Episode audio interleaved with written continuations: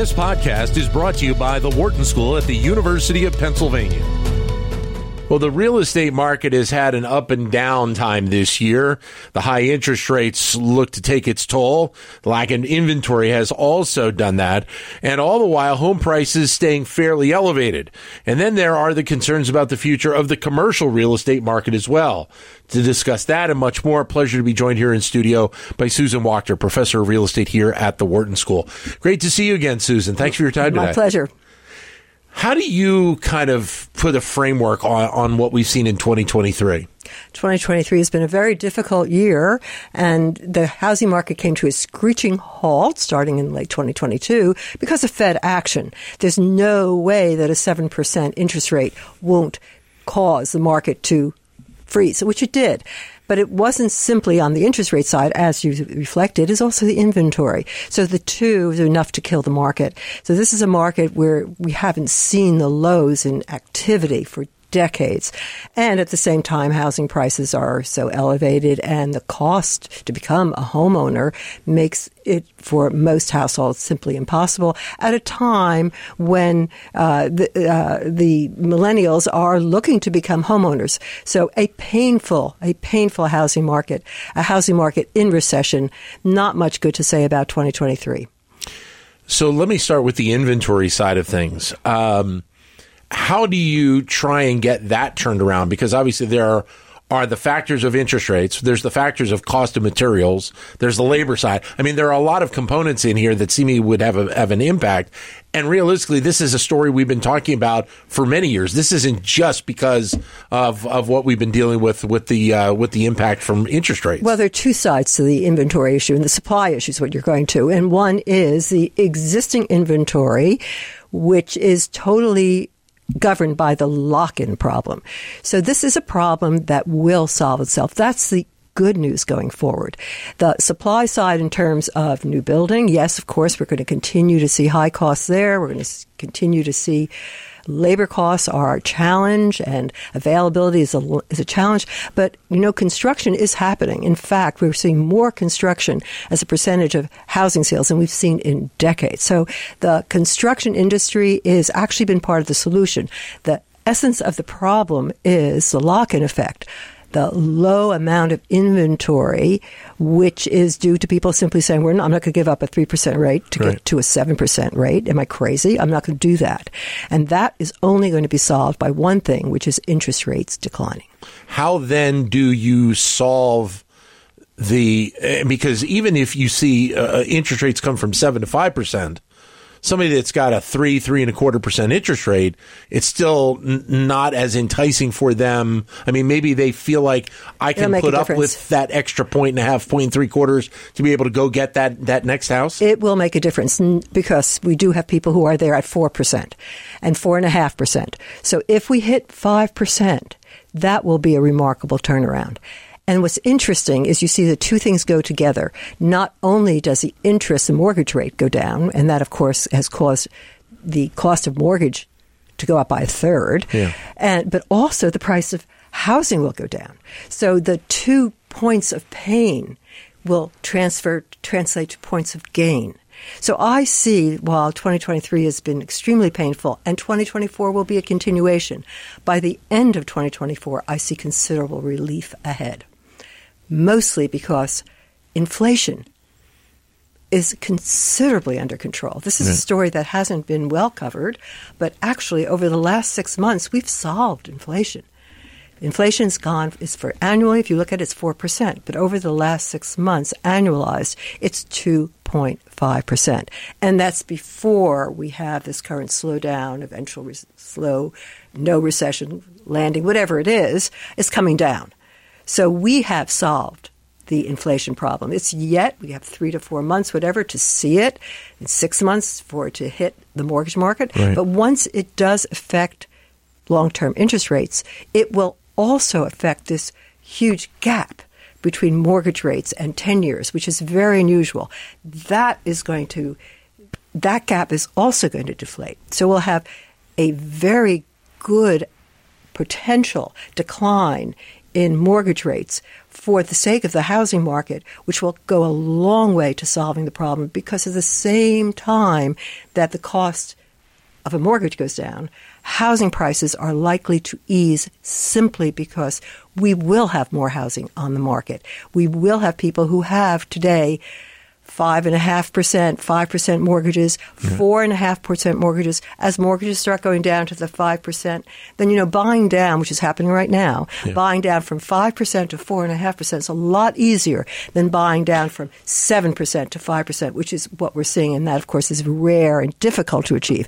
Not so difficult to get to a four and a half percent rate when the markets are saying five percent. And I see that. That's the good news for twenty twenty-four. So it's interesting then with that buy down, I guess you're seeing it a little bit now. Yes. As we're, you know, in the month of December, as we're taping this, um, from, you know, seven to five percent yes. by a lot of yes. by, by a lot of builders yes. because they have some of these yes. properties out there and they want to move them. Yes, yes. So buy downs are happening because they have to happen. But there's only a limited capacity to get right. that done.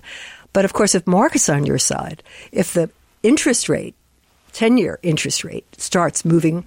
It has. It's moved already. Yeah. But this is uh, – we're going to see, I think, a dramatic decline in ten-year rates over the next twelve months. Do builders need to look at the types of properties that they're putting out in the market? And I ask that because a, a lot of the new properties out there seemingly are the very much uh, – there's a lot of uh, IoT that's involved in the property – big houses, couple car garage. Sure, you're right. And look at that middle market or lower yes. market individual single family home to build those properties out as well. And they are. There's a shrinkage on house size. There is smaller lots. This is happening. Builders are responding to the increased need for that starter home. We're joined here by Susan Wachter, professor of real estate here at the Wharton School. Uh, so you're optimistic then as we look at next year in terms of what we may be able to see with, with maybe the caveat of, of interest rates coming down. Yeah, well, that's a caveat. And I, I'm, I keep on saying twenty twenty-four, but the, really the sad part of it, it's really stay alive to twenty-five. Okay. It's the end of twenty-four. Relief we're, we're going to see at the end. It will take time for these issues to resolve and for inflation to become obviously solved. It's uh, I see that, but for it actually to be in the market, and the Fed isn't going to uh, announce that it's over until it's over. What do you think this all means then for the amazing run-up we've seen the last few years in multifamily properties, which, I mean, it, it seemed like there for a while, every new property that was going up it's was amazing. A big apartment building. It's amazing. It actually is. And it, it's a it's a, a great cure for the potential oversupply of multifamily, which we're seeing in the market right now. We're yeah. seeing price points come down. We're seeing rents come down. That's actually another good thing for inflation, because a very large forty percent of the C P I is rent equivalent. So this is another optimistic. Again, rents are not likely to fall a lot in twenty twenty, uh, twenty twenty-four, but as as twenty twenty-four continues, this oversupply problem is going to put downward pressure on rents as well as housing prices. So it's quite unlikely that we're going to see uh, housing prices continue on this Un- unbelievable, unaffordable upward trend. They're likely to be down very, not much, right. again, because supply restriction. But once we've got relief on supply, we can see, um, we'll see more activity. At that point, again, because interest rates are down, I don't see, uh, you're not, you haven't asked me outright about prices. Yeah. But uh, I don't see a tremendous relief on prices, but it will be a, re- a relief simply when interest rates go down if prices don't rise significantly. So let me ask you about that, because obviously when the pandemic hit and we saw the rates come down so much, and there was just this rush for people buying right. homes. I mean, you were literally seeing homes not even have the sign out in the front yes. yard, and you had fifteen, right. fifteen right. offers on right. them, uh, and prices went went through the roof. Right. So if they go through the roof, what's the expectation then for the current homeowner right. as to the value of their home and, and where it might end up here in the next couple of years? How much might it pull back? Or what the, are the increases that they saw a couple of years ago? Are they fairly safe at this point? They are. They're they're in. They're built in at this point, because there has been a major transformation, a major shift in the role of housing for families, and that is people want more space, they want more yeah. housing, they want owner occupancy, even though at this price point they're not able to get it. Yeah. by twenty twenty-five, more will be able to get it. And we will see housing prices, I believe, once again on the rise. And so the D I Y movement that we saw during the pandemic, that really worked out to the benefit of all the homeowners, taking the time and in many cases doing your doing it yourself. Yes. It worked out economically, as well as more space is a good thing when you're so many, so much at Abs- home. Absolutely. Uh, let's touch on commercial for a second, if we can, because there's a lot of questions around where that is headed. Uh, companies are obviously reassessing their their, their footprint. Uh, remote work has obviously played a role in that as well. I, I think that's probably, is it safe to say, a little bit of a longer term view that you have Absolutely. To have on where commercial real estate is headed? Right. There's a great deal of uncertainty, and I do believe the markets could stay frozen throughout this year. In fact, we could have uh, more distress in the commercial market as we have this wall of debt that needs to be refinanced at still high interest rates, far higher than the original rate. So banks are pulling back, and they're pulling back at a time when the mortgages are coming need to be refinanced. This, and we're talking about commercial office space, obviously. Yeah, yeah. Uh, logistics, it's a different story. Data centers, these are still, they're booming, actually, and they will, as interest rates come down, continue to do extremely well.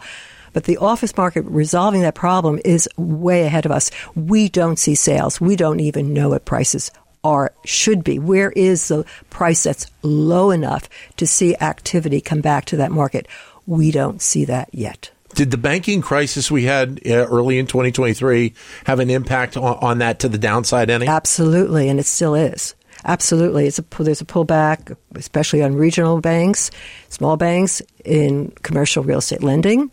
And these are the fifty percent of the money for commercial lending is coming from these banks. So it's a problem. What do you think then is kind of the takeaway for you, having followed this industry so long, about this moment in time for real estate? And, and I'll, I'll, I'll kind of throw that up broadly, yeah. because obviously this has been such a unique period to see play out in how the pricing component has played in, obviously the, the rates uh, playing the role that they have. How do you view this last three it's or four a, years? It's an extraordinary period. It's an extraordinary period in the divergence, the divergence between owner-occupied and people who own their homes, how actually well they've done, those who are struggling to get into the market harder than ever for millennials and Generation Z, and then looking at uh, multifamily, production is extraordinary. So, okay, but rents are going up significantly. Now they are easing.